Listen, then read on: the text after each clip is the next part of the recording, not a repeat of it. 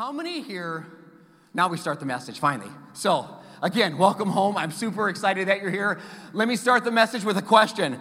How many here you graduated with less than 50 people in your high school class? Less than 50. All right, so there's quite a few. So I did too, 33. So what that means to me is you and I, we grew up in kind of small towns, right? Now there are advantages and there are disadvantages. One of the advantages of a small town is this sports.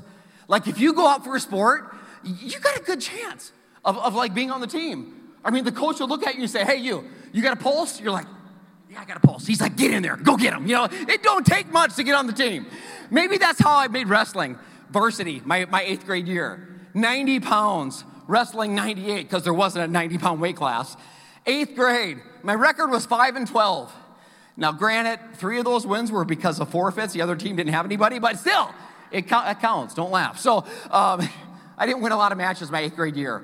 My freshman year of wrestling, by the way, some of you, you might not be familiar. Wrestling, it's a, it's a, you have a team, but it's not a team sport when you're out there competing. Can I just say it? It's pressure. You are on a mat in front of hundreds of people just like this, out there on a, mat, on a mat wearing tights, rolling around with another person. It, it sounds weird when I say it like that, but it is weird. So why not? Uh, so that's what we did. So my freshman year, I won. I still probably lost more than I won.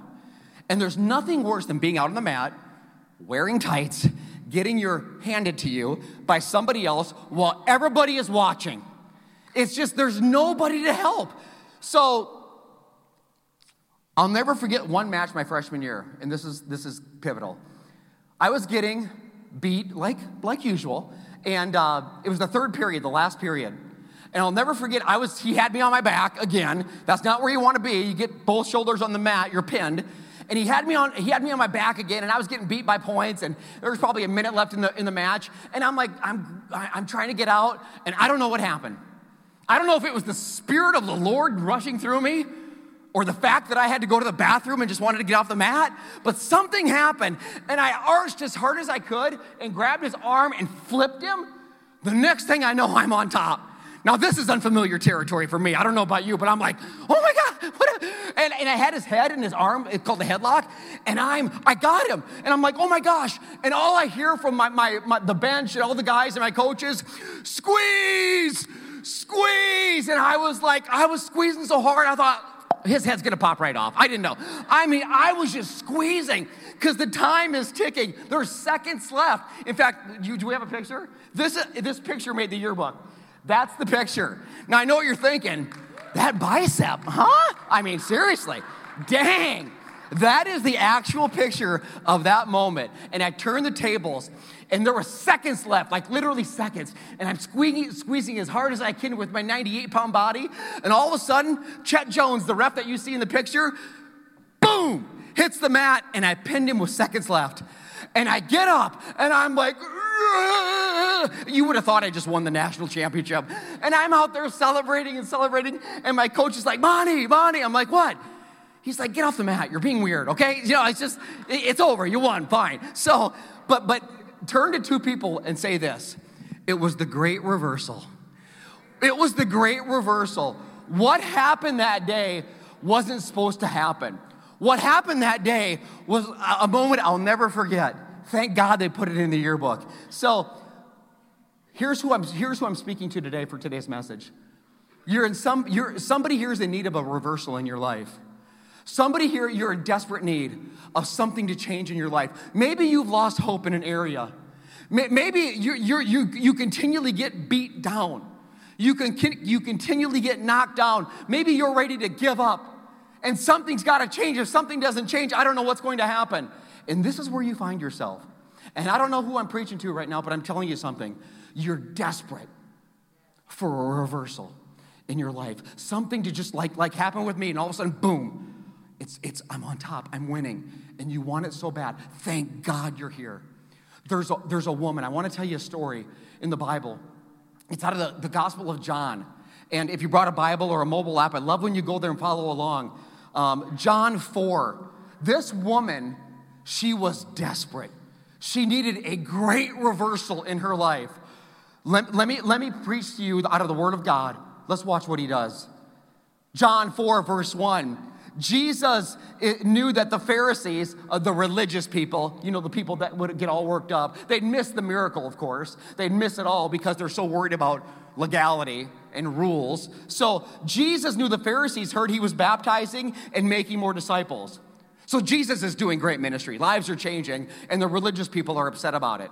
And Jesus knew it, so, so Jesus was, wasn't baptizing them himself, but his disciples baptized. He equipped people to do the ministry. So Jesus left and he had to go to Galilee. So why, was, why did Jesus leave? Because the religious people were going to start coming after him. And he wasn't ready for that quite yet. It wasn't time for that to happen in his timeline. But the religious people, they always missed it, and they always will. Oh, I can't believe you're doing this. I can't believe, whatever. You don't even know me. You don't even understand what we're doing. You don't get it. You missed the miracle. By the way, Meadows people have heard this before. We're not a religious organization. And I know that's weird. What? You're a church. Yeah, we're not a religious organization. We're all about a relationship. See, Jesus Christ didn't come to earth, Jesus Christ didn't die to make you religious. He came to show you the love of the Father. That's what he came to do. That's what we want to do for you. So, Jesus, so get this, next verse is key. He had to go through Samaria on the way. Do we have that map? Put up this map. This is so key. So, Jesus down, down Jerusalem area, and he's got to go up to Galilee. So, so here's what he says to John and the others. We, we got to go through Samaria. It says, John wrote, he, Jesus had to go through Samaria. John was with him. He, who wrote this? John's with him in this journey. And Jesus is like, John, we're going to go up through Samaria. Not because it's a shorter distance, but because Jesus had a divine appointment. See, any Jewish person would never take the route straight from Jerusalem up to Galilee. Every Jewish person would always go over, cross the Jordan, go up, back over across the Jordan, and over. Why would they do that? Because they hated Samaria. Because they hated Samaritans. That's why. That's how deep the hatred was. Why did they hate them so much? Because they weren't like Jews. The Jews were proud of their heritage, full blooded Jews, but Samaritans were half breeds, half Jew, half Gentile, which just means they're not a Jewish person. Like most of you, you're Gentiles. So th- that's who they are. So every Jewish person would never go through Samaria. And Jesus stresses to John, John, we got to go through. We got to go, I, I got to go through. Say, I got to go through. You got to go through. Verse 5 Eventually, they came to the Samaritan village of Sychar. You see, you put that map up one more time just so they can see where Sychar is. Please, thank you. So that's where this takes place. All right, near the field that Jacob gave to his son Joseph. So they're at a well, Jacob's well. Jesus is tired. Notice that. Jesus got tired. Jesus gave up his divine rights. You know, he was, he was human like you and I. He, he struggled. He was tired. He was weary, it said. So he sits down about noon at the well. Soon, a Samaritan woman comes to draw water from the well. This is crazy. Now, now, for a couple different reasons. Number one, why would the Samaritan woman come at noon in the heat of the day? Nobody got water at the heat of the day, by the way. They would always go in the early morning or the late evening where it was cool. Always. You know why she's coming in the noon or the heat of the day? She don't want to see anybody. And you'll find out why. She doesn't want to meet Jesus. She don't want to see anybody. And Jesus, Jesus meets her, meets her, and listen to what he says. Please, give me a drink. Now he's alone at the time. The disciples went into the village to buy some food. I'll say it again. Disappointment, she didn't know it, but Jesus knew it. It was a divine appointment at a well. Here's what I believe for you the fact that you're watching online, the fact that you're listening, the fact that you're here today, this is a divine appointment for you. I believe it with all my heart. Verse 9 the woman is shocked. She is surprised. Of course she is. Jews don't talk to Samaritans, especially Samaritan women. She even said it for Jews refuse to have anything to do with Samaritans. So she says, You're a Jew. I'm a Samaritan woman. Like, I'm a Samaritan, that's bad. I'm a woman, which in these times is considered less than. So she's got these two strikes. She goes, Why would you even talk to me? Like, why are you even, why would you even ask? And you certainly a Jew would never ask a Samaritan for a favor, like, give me a drink, please. They would, that, this would never happen. But Jesus did things that no one else did. So, so she, Jesus replies in verse 10. She says, Why are you asking me for a drink? And Jesus says it. Listen, if you only knew the gift God has for you and who you're speaking to, you would ask me, and I would give you living water. She says, Please, sir. Oh, excuse me, I skipped ahead. She said, But, sir, you don't have a rope or a bucket. The well, it's deep. And where would you get this living water that you speak of? And besides, what do you think? You're better? You think you're greater than Jacob, who gave us the well? You think you can offer better water than, than he and his sons gave, that his animals enjoyed? And Jesus said, Anyone, say anyone. anyone. Who drinks from this well will soon be thirsty again. But those who drink from the water I give will never be thirsty again. It becomes a fresh, bubbling spring within them, giving them eternal life. She says, please, she says, please, sir, what you're saying sounds so good. Please, sir, g- give me the water you speak of. Then I'll never thirst again, and then I'll never have to come in here and get water again. So she's still not quite tracking. She's still not quite picking up what Jesus is laying down. So then Jesus kind of shifts directions to get her attention. And Jesus says, Go and get your husband. And Jesus told her, She said, I, I don't have a husband. Jesus said, Yeah, that's right. You don't have a husband, for you've had five husbands, and the man you're married with now isn't your husband, or you're not married to him either. So you certainly spoke the truth. I bet she's like, Dang, you've been creeping up on me? How you know all that about me? This is why I privatize all my social media accounts. What are you doing? You know, I can't have you know. So Jesus knew things. She even said, she even said, Sir, you, you must be a prophet. So Jesus gets right up in her business. Now watch what she does. It's almost comical. She don't want to talk about what he just talked about. She ain't wanting to go there. Trust me. So watch how, what she does. She's like, oh, uh, so tell me, Jesus, you know, why is it that the Jews insist that Jerusalem is the only place of worship where, while we Samaritans claim it's, it's, it's here at Mount Gerizim, you know, where our ancestors worshiped. In other words, she's doing anything to divert Jesus' attention. It's like, Jesus, uh, uh, look over there. And she's like, running over here. She's like, all right. is he still there? Is he still there? Yeah, I know it's uncomfortable, isn't it? So, uh, so Jesus is doing whatever it takes to get, or she's doing whatever it takes to get out of that subject. She wants nothing to do with it. Verse 25. Let me go back for a second. Oh, Jesus does talk about the worship she talks about. He doesn't address the places like Jerusalem or the mountain that she's talking about. Jesus really didn't care about where, he cared about here. He cared about the heart of worship. He cared about the transparency of worship. That's what he cared about. So he explains it to the woman, and the woman makes the statement. Listen to this. Verse 25. The woman said, Listen, I know the Messiah is coming. I know the Messiah is coming, the one who's called the Christ. See, when he comes, it'll, he'll explain everything to us. In other words, she's saying, I, there's got to be something. I know there's some, I've heard about something, this hope, this Messiah. Because for me in my life, it can't get much worse. See, no, I, am not back in the town because no one wants to talk to me. And I came out here to, hoping I wouldn't find anybody because I don't want to talk to them. I've got a reputation. I'm a home wrecker back there. They don't like me. There's got, there's got to be something better than the way I'm living. There, there, there may be the Messiah, this Messiah, he's coming. And Jesus Christ, in verse 26, looks right at her and he says this I am the Messiah. Just this bold statement. And you gotta love it. The very next verse, the disciples, then the disciples come back of course, perfect timing. This intimate moment with Jesus and the woman, disciples barge in. Hey, Jesus, whoa, well, you know, what's up? We just got some wine at the store. You know, let's go. But Jesus is like, I am him. I am the Messiah. And the disciples, noticed they wouldn't even say a word, and they were shocked. If you wonder, I mean, Jews, Jewish men, Jewish, any, they would never be doing what Jesus is doing. What, you're doing that? What, you're giving away that? Why would you, what, what, are you doing? This isn't what normal is. This isn't what we do with people, Jesus. You're not being correct, okay? But they didn't have the guts to say it. They, they didn't want to ask him, What are you doing with her? Why are you talking to her? And listen to verse 28, what happens. The woman left her water beside the well and ran back to the village telling everyone. Do you catch it? the great reversal. This woman comes to a well for water. That's the only reason she came to the well. That's it. That's why she made the trek to the well. She leaves the very thing she came for. and runs back. She's running back to talk to people. She would do anything to avoid moments earlier.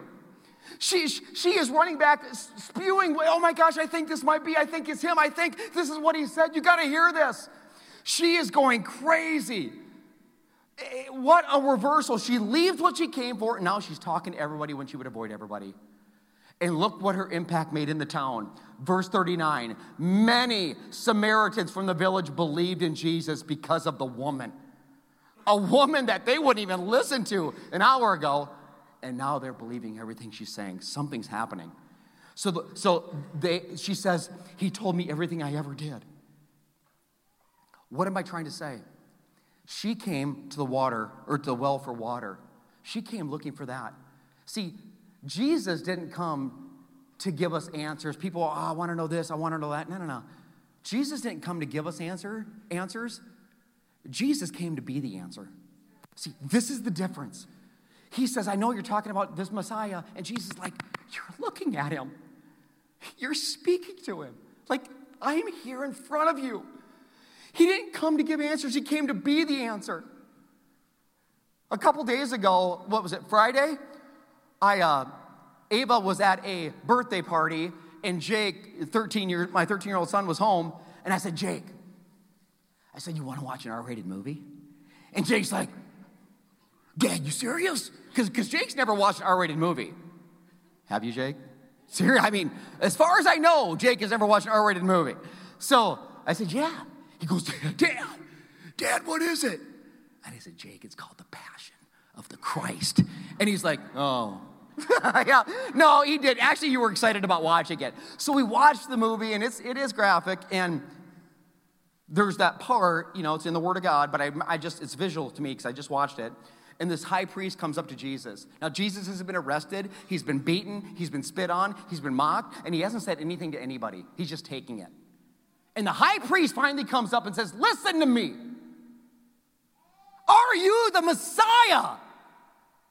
And Jesus, bruised and bloodied, picks his head up and looks at him in the eyes, and he says, I am. And from that moment on, that movie, just like the movie in, in God's Word, things are set in motion so quickly. Like a few hours after he would make that statement, he would be, he would be pummeled by a cross that he's trudging up a hill. It's crazy. And, and many of you, I'm not telling you anything you don't know. You've heard the story. He carries it up the cross. He's crucified up there. Nails, uh, dead, it's over. In fact, I told Jake what, what the spear that they spear him with, there's a reason that water comes out with blood. Ask any doctor, physician, that, that, that's proof that the guy was dead. He was dead, you know? Well, how do you know that? I have no idea. I'm not a doctor. Go talk to somebody else. I'm just saying that's what I've heard. So, but he was dead. And they take Jesus' body down from the, from the cross. Now, look up here. When they took that dead body down from the cross, there were no Christians. None. In fact, I would, I would tell you that Nobody believed he was the Son of God at that point. Oh, come on, Pastor, that's bold. Mary, his mom, was at the cross. John, his best friend, was at the cross. Okay, they were at the cross, you're right. They saw him die. I'm going to say it again. When Jesus stopped breathing, everybody stopped believing. Everybody. And, and not because I said it, listen to the word of God. So they take Jesus down. Now, now remember, what we're celebrating today, you know what happened on the third day. Well, the third day, those women, some women show up at the tomb, right? Well, Jesus said this is going to happen. Jesus said on the third day, and he did. He said it over and over and over. Guess what? When they showed up on the third day, you know what they weren't there to do? Celebrate. You know what they weren't there to do? Say, oh my gosh, he's alive. No, they weren't. You know what they were carrying? Spices. You know what they want to do with the spices? Anoint a dead body. You, if they believed, wouldn't they be going there to. Anyway, the Word of God, let me give it to you. Is it Luke 24? I think. Yeah, Luke 24, verse 3. So they went in, they're at the tomb. The women go in. Listen, they didn't find the body of the Lord Jesus there. As they stood there, puzzled, why would they be puzzled? I mean, they went there to celebrate. Jesus is going to be alive. When Jesus stopped breathing, everybody stopped believing. They figured he'll do what all dead things do stay dead. Trust me. Why would they be so puzzled? Why would they be wanting to anoint a dead body if they were going to go celebrate a risen king? I'm just reading the word of God here. They were puzzled. And then two men suddenly appeared, clothed in dazzling robes. The women freaked out. They were scared. They bowed their faces to the ground. The men said, Why are you looking for the dead among the living?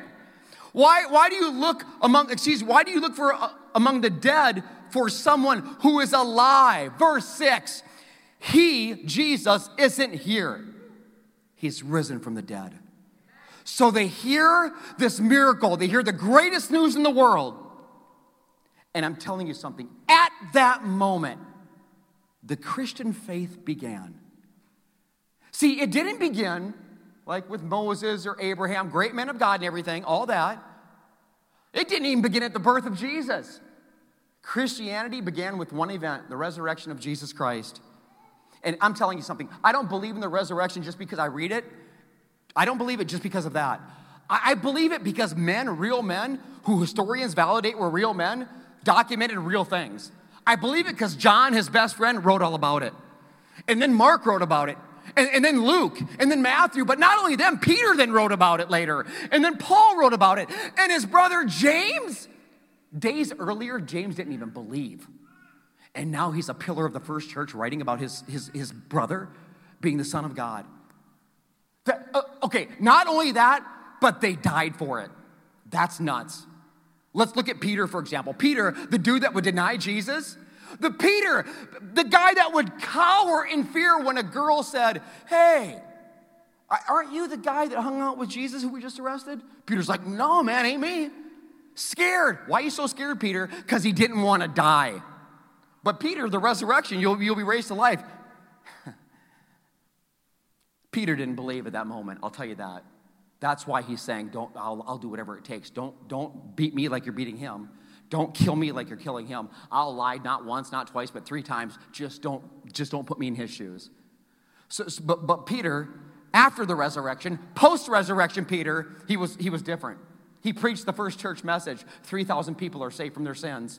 People would walk through the shadow of Peter and be healed post resurrection. Peter, tradition tells us, would die willingly all of a sudden. So, but Peter, you didn't, you were scared out of your mind here, but now you're willingly going to die like Jesus, crucified? Not exactly like him. He would ask to be turned upside down because he didn't feel worthy to be crucified like Christ. See, this is something, say something happened. Something had to have happened. Something had to have happened. But even besides all that, you know why I believe? Because a dead man, if he was still dead, a dead man can't change me. A dead man cannot help me. A dead man cannot save me. And listen, I tried hundreds of times, just like some of you, to change. Hundreds of times I looked for remedies, I looked for answers, but we're, but we're learning something. Jesus Christ didn't come to give answers, He came to be the answer. And, and, this is a reality. So, and I, listen to me, when I was driving in my car down 41st Street, dead behind a wheel, you didn't think a corpse could drive, did you? I'm telling you what, I was a shell driving behind a wheel. Just, it was over. And you know what? I didn't cry out to Allah. I didn't cry out to Muhammad. I didn't cry out to Confucius. I didn't cry out to Buddha. I didn't cry out to some other God. I cried out to Jesus. See, I don't know. My story might be your story. I can sum it up real quickly. I messed up. And then I gave up. And then I looked up. And then the answer named Jesus Christ showed up. And he changed me. And he wants to change you. Oh, does he want to change you? Jesus, if you did it, then you will do it again. So, and then Jesus shows up again at a well with a woman.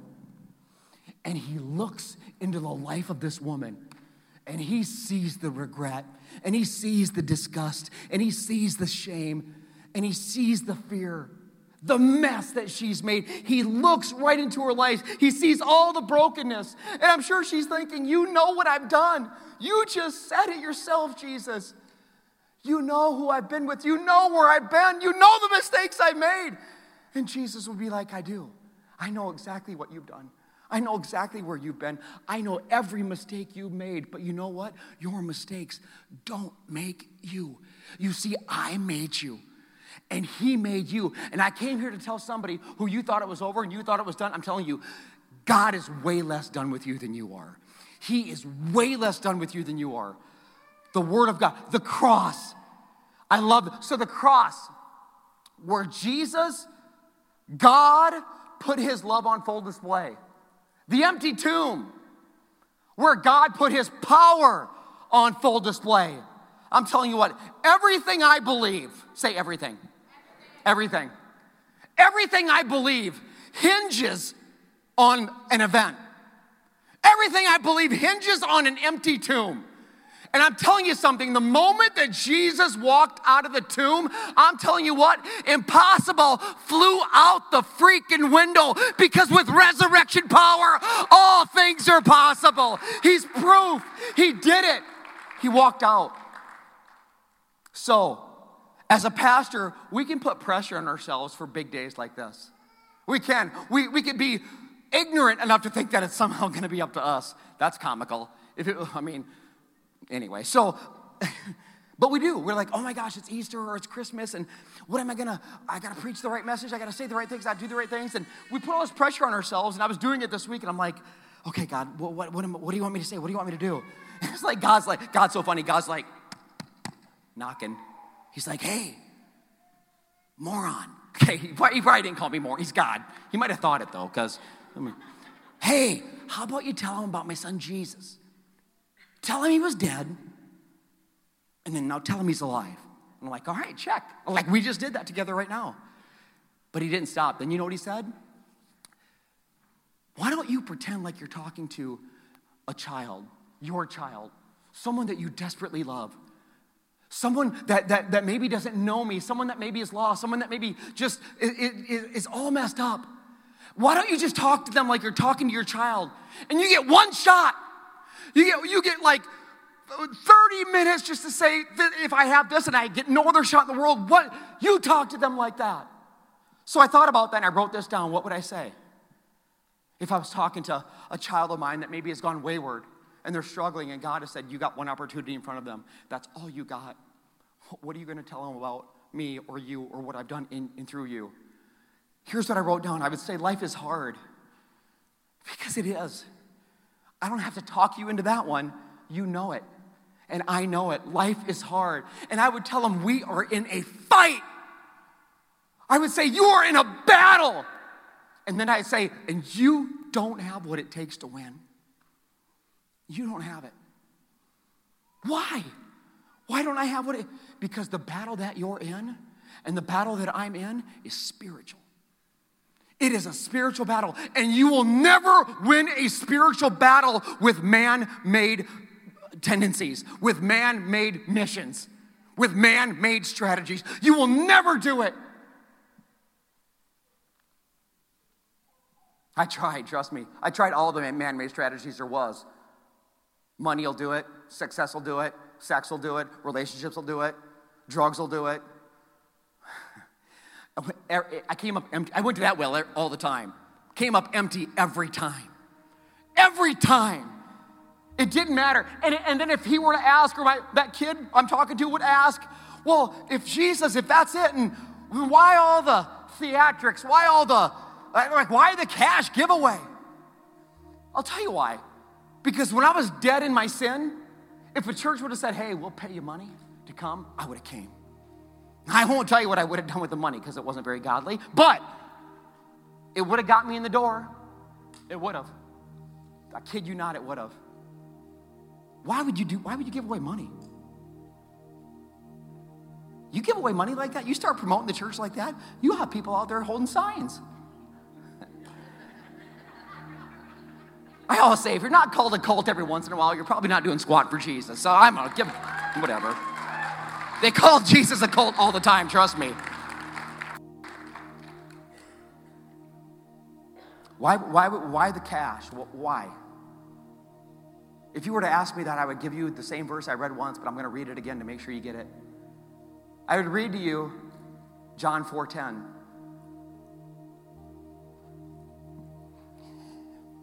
And Jesus said, if you only knew the gift, if you only knew the gift what you're looking at right now, if you only knew the gift that God has for you and who you're speaking to, you would ask me and I would give you living water. Don't you see? I wrote down, she didn't come to the well because of Jesus. Holy, if she would have known Jesus was going to be at the well, she would have never showed up. She didn't want to see anybody. Why'd she come? She came for something tangible. She came to have a need met. She came for the water. And Jesus says, Oh my God, uh, the, the well, the well that you're in, what this well offers, what this world offers, Jesus says, it pales in comparison to what I offer. It's temporal, I'm eternal. It's an answer, I'm the answer. Whatever I said, God, I'll do whatever it takes. I said, if they hear the heart, anybody who's maybe mad about what we're doing to reach people, I don't care. You don't know the heart of the church then. I believe in the Word of God. I believe if you hear the love of the Father Jesus, I'll do whatever it takes to get somebody in the room to hear it. It ain't me, it's God. He's doing it. If you only knew the gift. And the person I'm talking to, they might say, Yeah, yeah, I know the gift though. I know the story of Easter. I know the story of Easter, Pastor. I've heard it before. It's not like I walked into church and I'm, I'm shocked to hear that Jesus was on a cross and then the tomb's empty. I've heard the story all my life, and so did I. But my question for you is this there's a big difference between knowing the story and living the story. Oh my gosh. I'm here to tell somebody I knew the story all my life. Believed in Jesus all my life. Wouldn't know it by looking at my life, but, but I knew the story of Easter. I just wasn't living it. When I was dead in the car, when I was a shell driving a car down the road, I knew Easter. I knew it. I wasn't living it. You know when I started living it? When I was sitting in an, environment just like this, back there, and the Lord, the Holy Spirit moved in me like I pray to God He's moving in you. And He changed me. Now it's gradual. Trust me, He's got a lot of work to do with me yet. I know that. But He's doing something. And He wants to do something in you.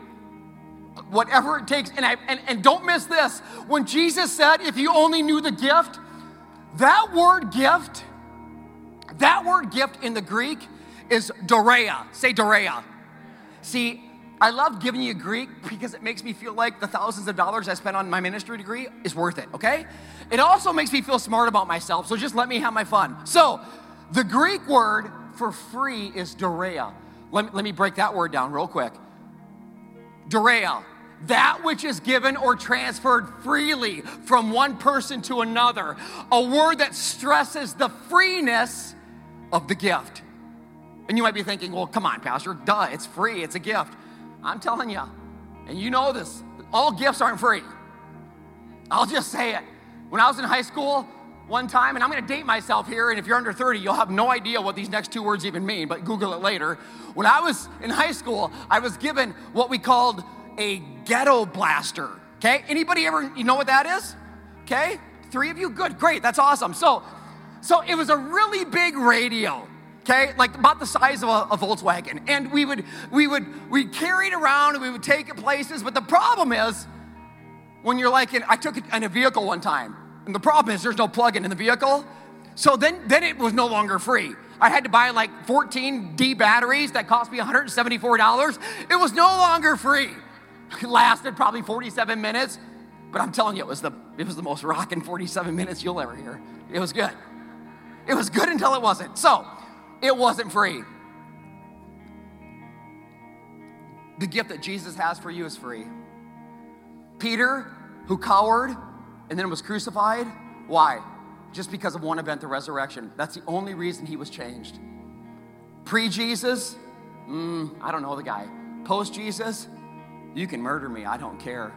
This isn't my home. I, I, this is not the end for me. He knew it. So let me give you the gospel presentation out of 1 Peter from his words. 1 Peter 1:18. Peter writes this for you and for me on this day. For you know that God paid a ransom, say free. God paid a ransom to save you from the empty life you inherited from your ancestors. Some of you, your life is empty and you know it. That's why you're here today. And it was not paid with mere silver and gold. Money means nothing. Nothing to me. It, it, it, they lose their value. It was the precious blood of Jesus, the sinless, spotless Lamb of God. God chose him as a ransom. A ransom. He's paying it for you. That's free. A ransom long before the world began. But now, in these last days, he has been revealed for you. On this last day, the Holy Spirit, Jesus Christ, resurrected, and the gospel of how you can become one with him is being revealed to you, for you. Through Christ, you have come to trust in God, and you have placed your faith and hope in God because why? He raised Christ from the dead and gave him great glory. That is why. You don't have to believe the entire Bible to be saved. I mean, I do, but you don't have to. You'll get there maybe, maybe you won't. I don't know. Christianity hinges on one event the resurrection of Jesus Christ. I love how it says, trust God. And I would say to you, if I was speaking to my son who was lost or my daughter who was lost, I would say, trust in him. I would tell you, trust in the one who created you. I would tell you, you trust in the one who walks with you. You trust in the one who loves you. You trust in the one who has a plan for your life. Trust in the one who has a purpose for your life. You trust in the one who has the power to take a bloodstained cross and turn it into an empty tomb because he will meet your trust in that. Give God some praise up in here. He's good, He's God, He's alive.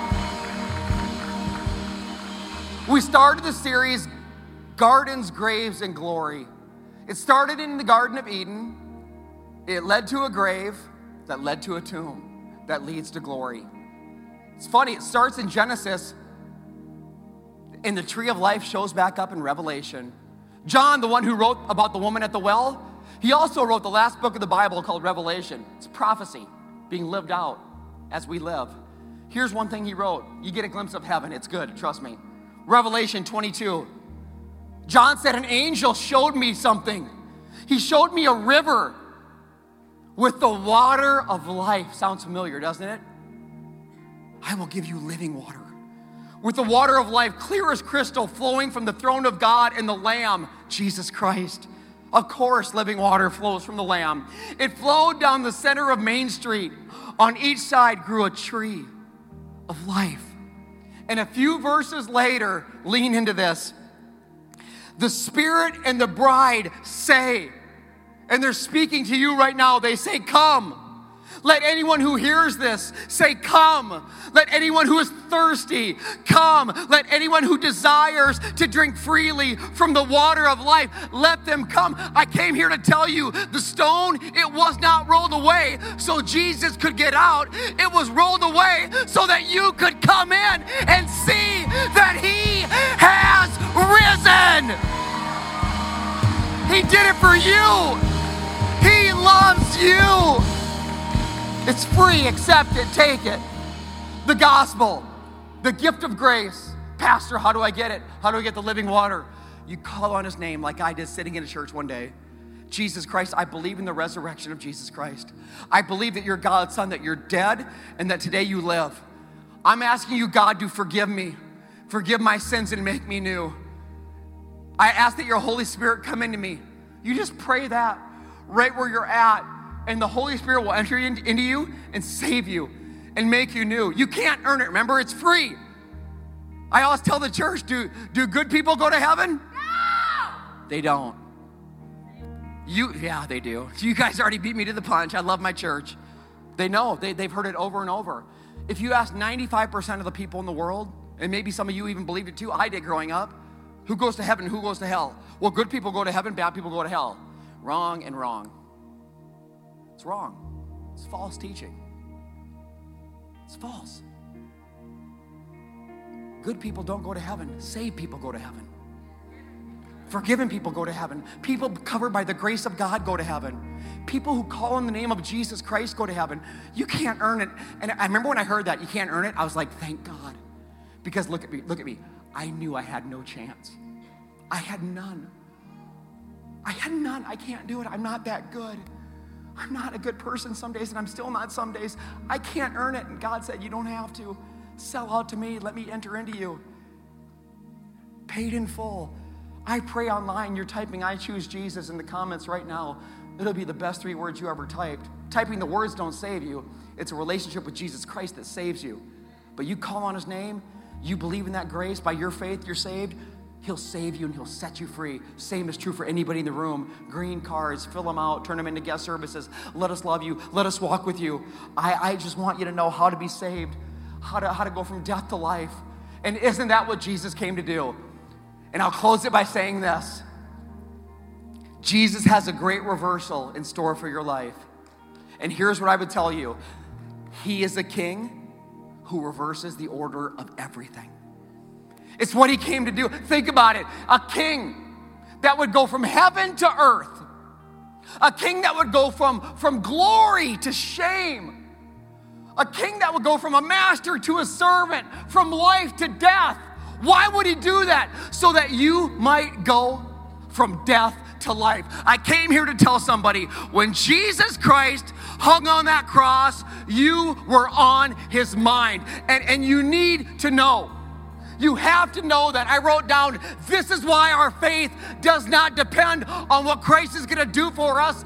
It, it's based on the fact of what He's already done for us.